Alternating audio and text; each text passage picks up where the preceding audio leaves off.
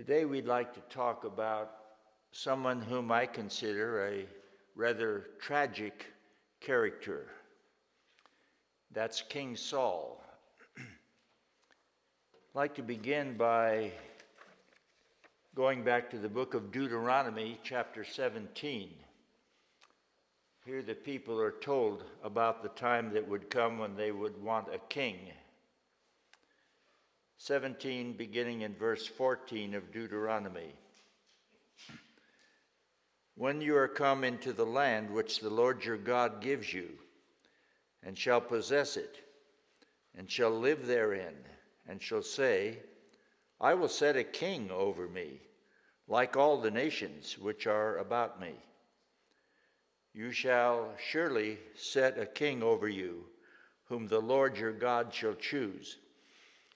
One from among your brothers you shall set as a king over you. You may not set a foreigner over you, which is not your brother. And he shall not multiply horses to himself, nor cause the people to return to Egypt, to the end that he should multiply horses. For as much as the Lord has said to you, you shall henceforth return no more that way. Neither shall he multiply wives to himself, that his heart does not turn away. Neither shall he greatly multiply to himself silver and gold. And it shall be when he sits on the throne of his kingdom that he shall write him a copy of this law in a book which is before the priests, the Levites and it shall be with him, and he shall read in it all the days of his life, that he may learn to fear the Lord his God, to keep all the words of this law and these statutes, to practice them, that his heart be not lifted up above his brothers, and that he turn not aside from the commandment to the right hand or to the left, to the end that he may prolong his days in his kingdom he and his children in the midst of Israel. It was many years later, centuries, that God actually let them have a king. In a sense, God was protesting. He wanted to be their king. But the king they wanted was, like it said back there in Deuteronomy, a king like the other nations have a king. Let's move forward to 1 Samuel in chapter 8, verse 4. All the elders of Israel gathered themselves together and came to Samuel to Ramah. Now you see, time of Judges, that dark time had already been going on for hundreds of years. And he said to them, Look, you're old, and your sons are not walking in your ways. Now make us a king to judge us like all the nations.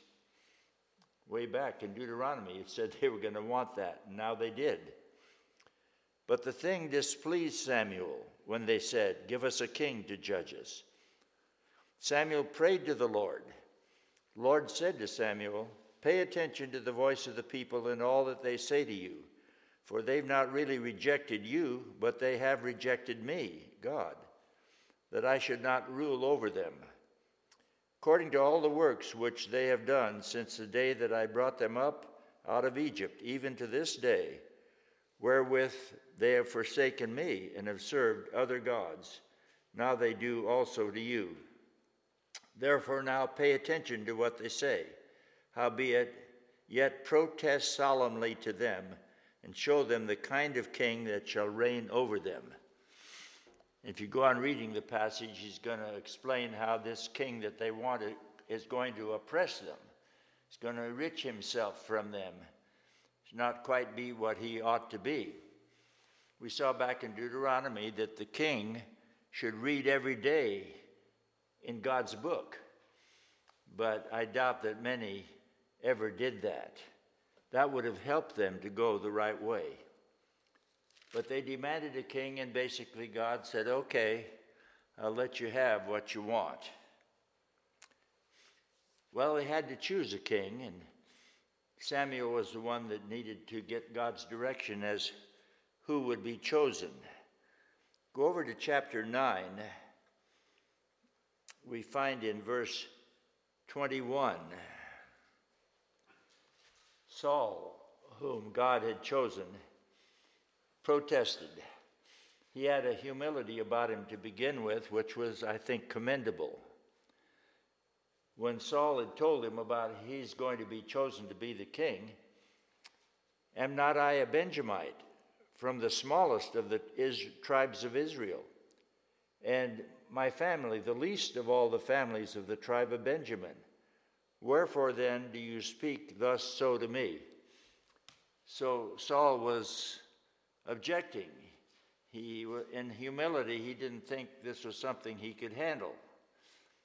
Reminds me a little bit of Moses, who, who earlier had also objected. And yet, this was God's choice. And had Saul followed the book of the law and done the things as he was told, he'd have been okay. But going on into chapter 10 of Samuel, we find this in verse 9, again showing his reluctance. And it was so that when he had turned his back to go from Samuel, God gave him another heart. That was good. Looks like God was going to help Samuel here. And in all those signs, they came to pass that day. You can read the context if you wish about that. And when they came there to the hill, look, a company of prophets met him. And the Spirit of God came upon him and he prophesied among them. So we find that God gave Saul another heart, and now he joined a group of people, valiant people, who were prophesying. Well, this was, was it not, a good start? Verse 26, chapter 10 Saul also went home to Gibeah, and there went with him a band of men whose hearts God had touched. So he had a pretty good start here. Gave him a new heart, prophesied with valiant people, and now he's with a group of people that are doing well. It's good to have good companions, is it not, in our lives, to choose good people. It's good to have Christians as good friends, is it not? So Saul made a good start.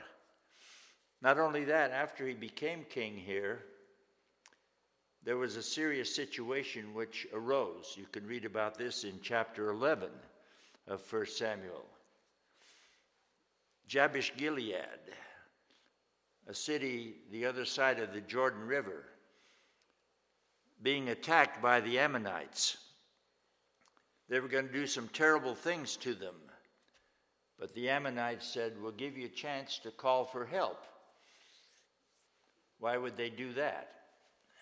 Maybe because they thought they'd get a greater battle and have a greater victory and more spoil of the battle. At any rate, they were going to give him a little time to call for help. They did. Saul, the king, responded with an army and had a great victory over these Ammonites. Their king was named Nahash which means serpent or snake. he was a pretty bad guy. But Saul came in and with God's help and the army, they conquered him. They continued to be enemies. Later on, when David became king, he fought against them and conquered them as well.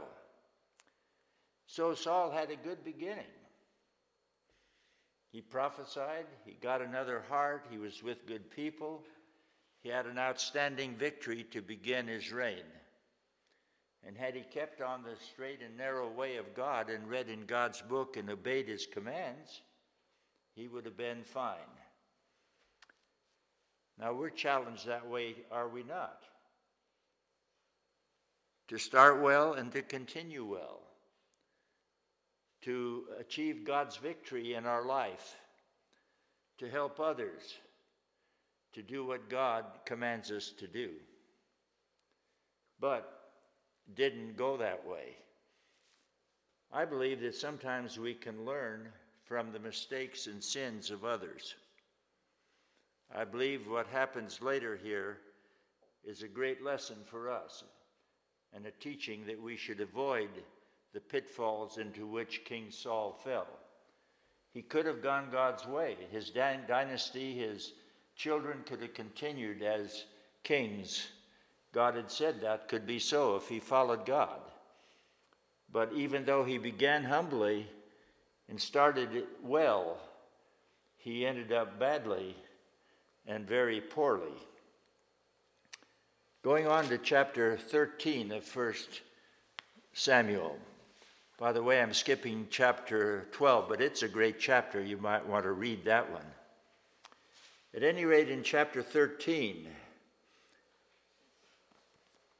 he was to be in a battle here, but he was to wait until Samuel came for seven days, a week. That had been made very clear to King Saul. But instead of waiting as he was commanded, what did he do? Chapter 13, verse 8 He waited seven days, according to the set time that Samuel had appointed. But Samuel did not come to Gilgal, and the people were scattered from him. And Saul said, Now here's where he did wrong. The command was to wait for Samuel. Well, he waited the seven days, but Samuel hadn't come quite yet. So Saul said, Bring here a burnt offering to me and peace offerings. And he offered the burnt offering. Now, you see, he had no business doing that. He needed to wait till Samuel got there. That's what he'd been ordered to do. And it happened that as soon as he had made an end of offering the burnt offering, look, Samuel came.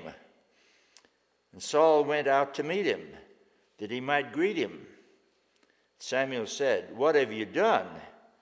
And he said, Well, because I saw that the people were scattered from me, and that you did not come within the days appointed, and that the Philistines gathered themselves together to Michmash. Therefore I said, the Philistines will come down now upon me to Gilgal, and I have not made supplication to the Lord. Therefore I forced myself and offered a burnt offering. he forced himself, as it were, to do what he should not do. He needed to wait just a little bit longer. He needed to do what he'd been ordered to do. He needed to wait until Samuel got there. But he didn't. He took matters into his own hands. I forced myself. He figured out what was best and what he ought to do, and he went ahead and did it, even though it was contrary to what he'd been ordered to do. Do we ever take matters into our own hands? Do we ever think that, well, really, I know better. I know what I ought to do here? Circumstances require it. So that's what he did.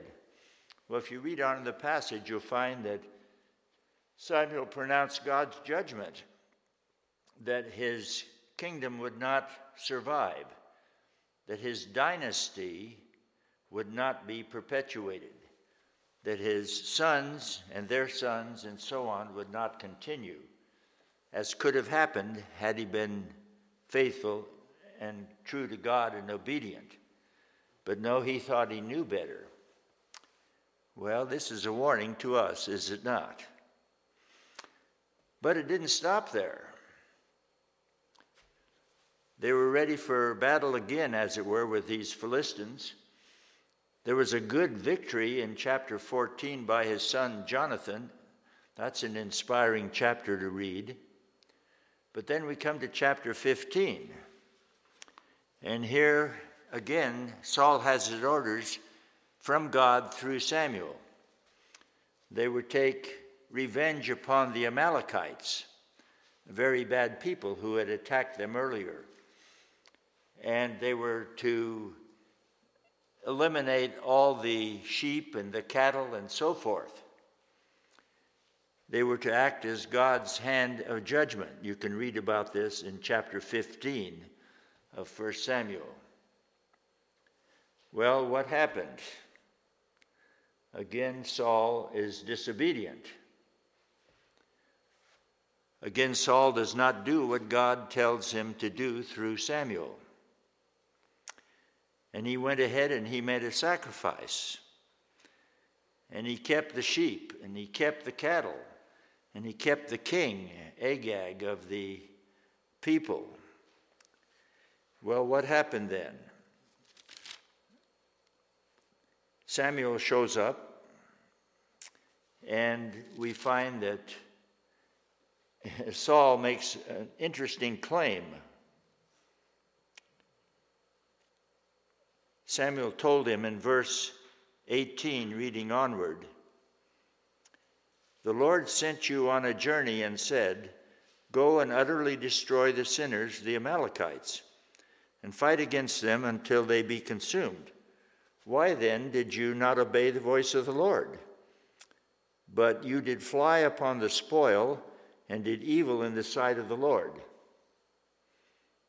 Then amazingly, Saul said to Samuel, Yes, I've obeyed the voice of the Lord, and I have gone the way which the Lord sent me, and I have brought Agag, the king of Amalek, and have utterly destroyed the Amalekites. But the people, blaming them, it's so easy to blame others. Many people do that all the time, never themselves.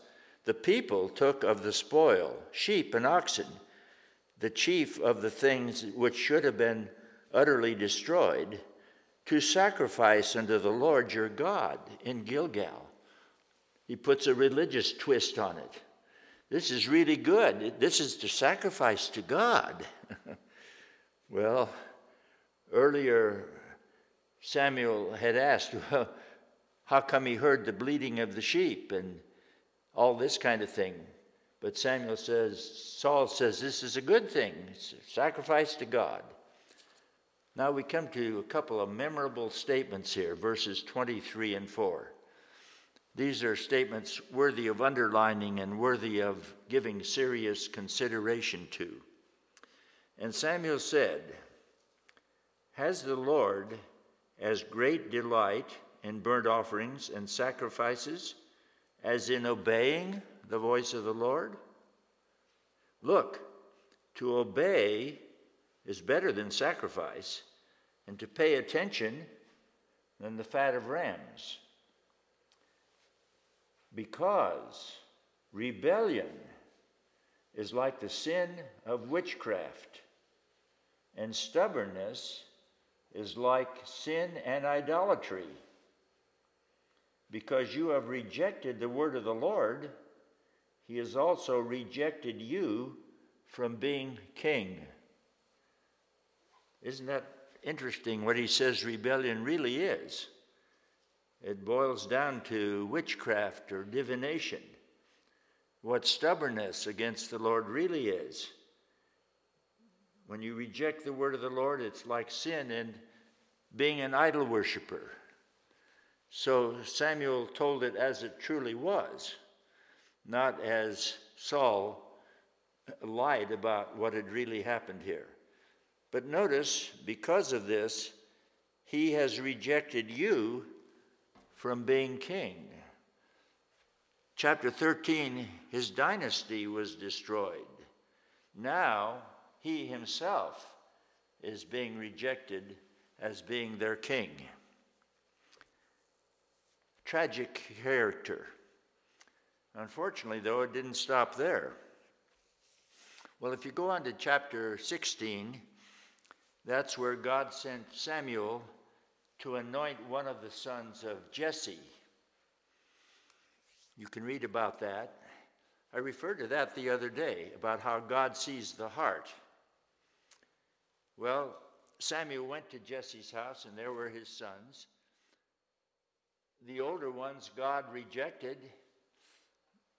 That were all the sons that he saw there. And so Samuel asked, Are there any others? Oh, yeah, well, there's David. He's out there taking care of the sheep. Well, call him. They brought David in. That's when God spoke to Samuel, This is the one. So he anointed David, the young one, in the midst of the brethren, the one whom God had chosen. Saul, yes, had been rejected, now personally. But the thing is, he kept on acting as king. But David had been secretly anointed here. Well, what happens later? Go over to the next chapter, chapter 17. This is a chapter about everybody's heard about what happened in that chapter. Again, they were to fight the Philistines. They'd been out there for weeks. And the Philistines had a great, big, strong tank of a man. He was over nine feet tall. He was a trained warrior. And every day he'd come out in the valley between the two hills where the armies were. And he'd throw out a challenge to the Israelites single combat. Send me a man. If he gets me, we lose. We'll be your servants. If I get him, You'll be our servants. Well, Saul and all the rest of them didn't dare go out to fight this monster. His name, as you know, was Goliath. Well, how did David come into the picture? Well, his dad, Jesse, sent him with some food. He went to the army and then he saw what was going on. And he didn't like it. Here was this guy challenging God, really. And uh, Saul finds out about this. And he talks to David and he says, Hey, you're just a kid. You can't deal with this. But David wanted to go fight him. He said, God will help me. And he told how God had helped him conquer a bear and a lion, and, and the Philistine to be like one of these animals. Well, somehow Saul got persuaded. Saul wasn't willing to go out, but okay, this young guy, he's willing to do it. Maybe something will happen. So he lets him do it. Well, David goes out there, but he doesn't have armor on, he doesn't have a sword. He does have a slingshot and five little stones he'd picked up out of the brook. And so Goliath comes on and he challenges him. He challenges God. He says, I'm going to give you, David, I'm going to give you to the birds and the animals that are going to eat you up. And David then responds and he says, I'm going to give you and the whole army of the Philistines, and the birds and the beasts are going to eat you up. And so they start coming to each other. David runs toward him. And David takes out a rock, puts it in the sling, slings it, hits right here under the helmet, big old heavy helmet gets him right there in the forehead. He falls with a resounding crash to the ground. David goes and he takes Goliath's sword and he cuts off Goliath's head. And this is the beginning of a great victory. Later on, the ladies, they said, David has killed his 10,000 and Saul has killed his thousand. Saul didn't like that. He was very jealous of that. He wanted to stay king, even though behind the scenes he'd been rejected. Well, I should say behind the scenes, David had been anointed, but Saul had been told that he was no longer king by Samuel, as we saw. But he kept hanging on to it and kept being the acting king. But he didn't want someone who was going to take over the kingdom from him. He didn't want David to be king. And so he didn't like what the ladies were saying. But they were right. David, 10,000, Saul, just a 1,000. David played and sang before Saul at Saul's request, and that helped Saul at times. But finally, he got so jealous and so protective of what he thought was his. At least two or three times in chapters 18 and 19 of 1 Samuel, you find that he threw a javelin at David and tried to kill him. Well, eventually, then, David realized that his life was very, very threatened. And in cooperation with Saul's son Jonathan, he escaped. he ended up being like a fugitive in the wilderness.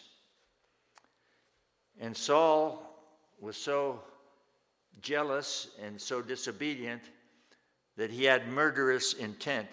He continued that javelin intent against David. In chapter 23, a place called Maon, we find that Saul pursued him. Now, Saul had around 3,000 people in his army. David had about 600 discontents that had joined themselves with him. And in chapter 23, we find that there was a, a hill there and or a mountain, and David ended up on one side with his men and Saul on the other. And then, as you read it carefully, it sounds like Saul had pretty well eventually surrounded David's little band. But how did God save him? Well, Saul got word that the Philistines had invaded the land. So that, of course, had to take precedence. So he left off trying to kill David at that point to go and fight the Philistines. In chapter 24 of 1 Samuel, we find another murderous intent. This one in the wilderness of En Gedi, a well known place of vineyards and so on. And here, an interesting thing happened. You can read it if you wish in 1 Samuel 24. We find that Saul went into a cave to relieve himself. He went to the bathroom there. He didn't know that in the cave was David and his men. it was a pretty big cave. And David then got close to Saul and cut off a piece of Saul's robe but Saul didn't know he was there. He certainly didn't know the army was there. And then he went out of the cave and he went away. David then came out, and David called after him and showed him what he cut off of his robe, proving to him that he was in his hands and he refused to kill him. Well, temporarily that won Saul over and, and he left. But then in chapter 26, we find he's back again at it, again with his murderous intent, his jealousy, wants to eliminate David. This time it's in the wilderness of Ziph, and the Ziphites had tattled on David that that's where he was. And so Saul assured that that was the case, and down he came, uh, he came to, to get him. And in this case, we find the night had come and David decided to go down to the camp of Saul, his enemy, who wanted to kill him. And Abishai, one of the generals, Job's, Joab's brother, went with King David. So they sneaked into the camp of their enemy, Saul. But if you read that chapter carefully, you'll find that a deep sleep from the Lord had come upon the camp there and on Saul. And so here they come to the camp and they get close to King Saul, and Abishai wants to kill him. But David would not stretch forth his hand against the Lord's anointed. So again, David has a perfect opportunity of eliminating Saul, but he absolutely refuses to do so. He trusts God with the situation. We find in Psalm 54, which we think is related to this incident, that David had prayed to God to cut off his enemies. Saul, of course, would be an enemy, the others would be enemies. And eventually God did, but David would not take that responsibility upon himself. Well, what he did do, he took the little pillow that Saul had and spear that was by him, and he and Abishai left. So again, he yells after him. It had gotten, I guess, light at this point, and he shows him the pillow and the spear. So for a second time now, Saul realizes David had him in his hands. He could have killed him, but he didn't. David was trusting God. That's what we need to do. Vengeance is mine, says the Lord. he realized Saul had a position, at least formally, and he refused to kill him. He didn't stain his hands with the blood of the king. So Saul again realizes David had me and he didn't kill me. This is good. David really is not my enemy. And so again, he left him. And as far as we know, he didn't try to get him anymore. But finally, the time of a great battle again comes with the Philistines. And Saul is very concerned about this. And we find again he commits another bad sin. Go over to chapter 28, if you would. 1 Samuel 28. He went to what people often call the Witch of Endor. The Bible refers to her as a consulter with familiar spirits. You can read about this kind of thing in Deuteronomy 18, which is strongly condemned by the Lord. The bottom line, I think, is this that people are trusting in the occult rather than in God Himself. That's a serious thing. It tells us that in Isaiah chapter 8. At any rate, what happened here? Chapter 28 beginning in verse 6. When Saul inquired of the Lord, the Lord did not answer him, neither by dreams, nor by Urim, nor by prophets. Then Saul said to his servants, Seek me out a woman who has a familiar spirit, that I may go to her and inquire of her. Today we might call such a person a medium. And his servants said to him, Look, there's a woman that has a familiar spirit at Endor. And Saul disguised himself, and he put on other clothing, and he went and two men with him. They came to the woman by night, and he said, I pray you, divine to me by the familiar spirit, and bring me up him whom I shall name to you. The lady said to him, Look, you know what Saul has done how he has cut off those who have familiar spirits and the wizards out of the land. Why then do you lay a snare for my life to cause me to die? Saul swore to her by the Lord, saying, As the Lord lives, there shall no punishment happen to you for this thing. Then the lady said, Whom shall I bring up to you? And he said, Bring me up Samuel. Now, apparently, this was actually allowed to happen. And when the woman saw Samuel, she cried out with a loud voice. The woman spake to Saul, saying, Why have you deceived me? You are Saul. Maybe she suspected that all along. Remember, he was a tall, good looking guy. King said to her, Don't be scared, for what did you see? Woman said to Saul, I saw gods ascending out of the earth. He said to her, What form is he of? And she said, An old man comes up, and he is covered with a mantle, a cloak. Saul perceived that it was Samuel, and he stooped with his face to the ground, and he bowed himself. And Samuel said to Saul, Why have you disquieted me to bring me up? And Saul answered, I am sore distressed because the Philistines make war against me, and God has left me, and he doesn't answer me any more by prophets or by dreams. Therefore, I have called on you, that you may make known to me what I shall do. Then Samuel said, Why then do you ask for me, seeing the Lord is departed from you and has become your enemy? And the Lord has done to him as he spoke by me. For the Lord has torn the kingdom out of your hand and given it to your neighbor, to David, because you obeyed not the voice of the Lord, nor executed his fierce wrath upon Amalek. We read about that, didn't we, back in chapters 13 and 15. Therefore, the Lord has done this thing to you this day. Moreover, the Lord will also deliver Israel with you into the hand of the Philistines, and tomorrow you shall be and your sons with me.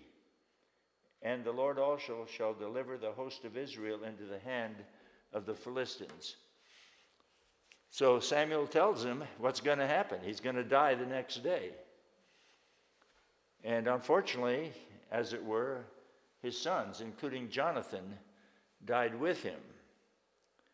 But we see what his evil actions eventually brought to pass.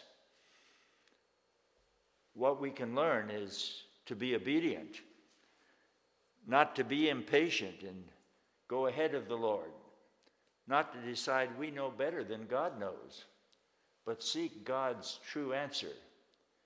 And we learn not to go to, to mediums and those who consult with the dead.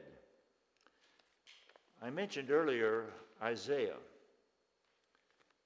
What does it tell us about this in chapter 8 of Isaiah? We find some very clear words beginning in verse 19, I believe it is. Isaiah chapter 8, 19 and 20. And when they shall say to you, Seek to them who have familiar spirits, and to wizards who peep and mutter, should not a people seek to their God? Because the living to the dead? To the law and to the testimony. If they speak not according to this word, it is because there is no light in them.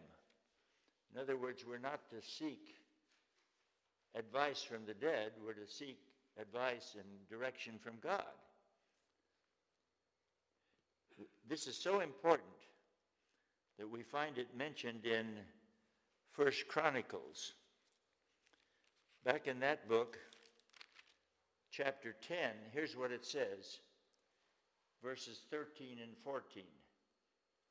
So Saul died for his transgression, which he committed against the Lord, even against the word of the Lord, which he did not keep, and also for asking counsel of one who had a familiar spirit to inquire of it, and did not inquire of the Lord. Therefore, he slew him and turned the kingdom to David, the son of Jesse. That's pretty clear, isn't it? Wouldn't you say Saul is a rather tragic character, and yet one from whom we can learn in a negative way?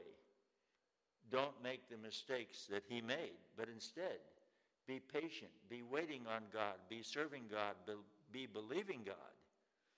Don't think that we know better, and be much into the Word of God. So, very important. Now, in closing, I'd like to mention something that I've talked about before. Perhaps you remember if you were here. By God's grace, I was converted out of what was called spiritualism, where you go to mediums and supposedly they give you messages from the dead. I went to my first seance when I was 12. I went to a church of spiritualists one time in Long Beach, the same man that was in charge of the first seance at his home. And I think there were about 100 people around a campfire. And then later, I believe these things. Once I made a pilgrimage to his house on my bicycle when I was about 14. I expected he was going to tell me something, but he didn't say anything along that line. But when I came to Christ, I realized I had to cut away my confidence in spiritualism. And I believe that I truly became fully a Christian when I did that. Was on a Wednesday morning. The lady that had helped me had sent me a booklet, and it helped us see what the Bible says about spiritualism and enabled me to totally cast away my confidence in that and fully put my faith in Jesus. I had walked down the aisle in church the preceding Sunday night, but I was still hanging on, I believe, to spiritualism. I needed to give that up entirely, which I did. And so God then did a miracle in my life. And so perhaps I'm a little more passionate and determined against that kind of a practice than some might be, having experienced it myself. Well, we need to follow God. We need to believe in Jesus. We need to not copy Saul. We need to copy those who follow the Lord, who live it, who put it into practice, who encourage each other as we do when we come to church, who continue letting the light of Jesus shine through our hearts and through our lives. That's a choice, isn't it? In fact, it's a daily choice a choice to follow Jesus and to let Him live through us, not for our sakes, but for the glory of God. We need to keep that always in mind. That's what we're here for to honor and to glorify God, to not only begin well, but continue well throughout our lives. Would you pray with me? We thank you, Lord, that even though Saul attempted many times to kill David, you protected David. We thank you that your will was accomplished in spite of his attempting to destroy it. We thank you, Lord, that your will be, will be accomplished. We thank that as you had a plan for David, which would happen, you have a plan for us. Help us to trust you and submit to you. We would now, Lord, bow before you. We would worship you. We would acknowledge you. We would accept the truth of your word. Be with your people here, this church, your church. Help those who have not been coming, perhaps because of fear of COVID 19. Pray that they might be strengthened and have faith and come. We think things are getting better that way. We look to you. In Jesus' wonderful and powerful name we pray. Amen.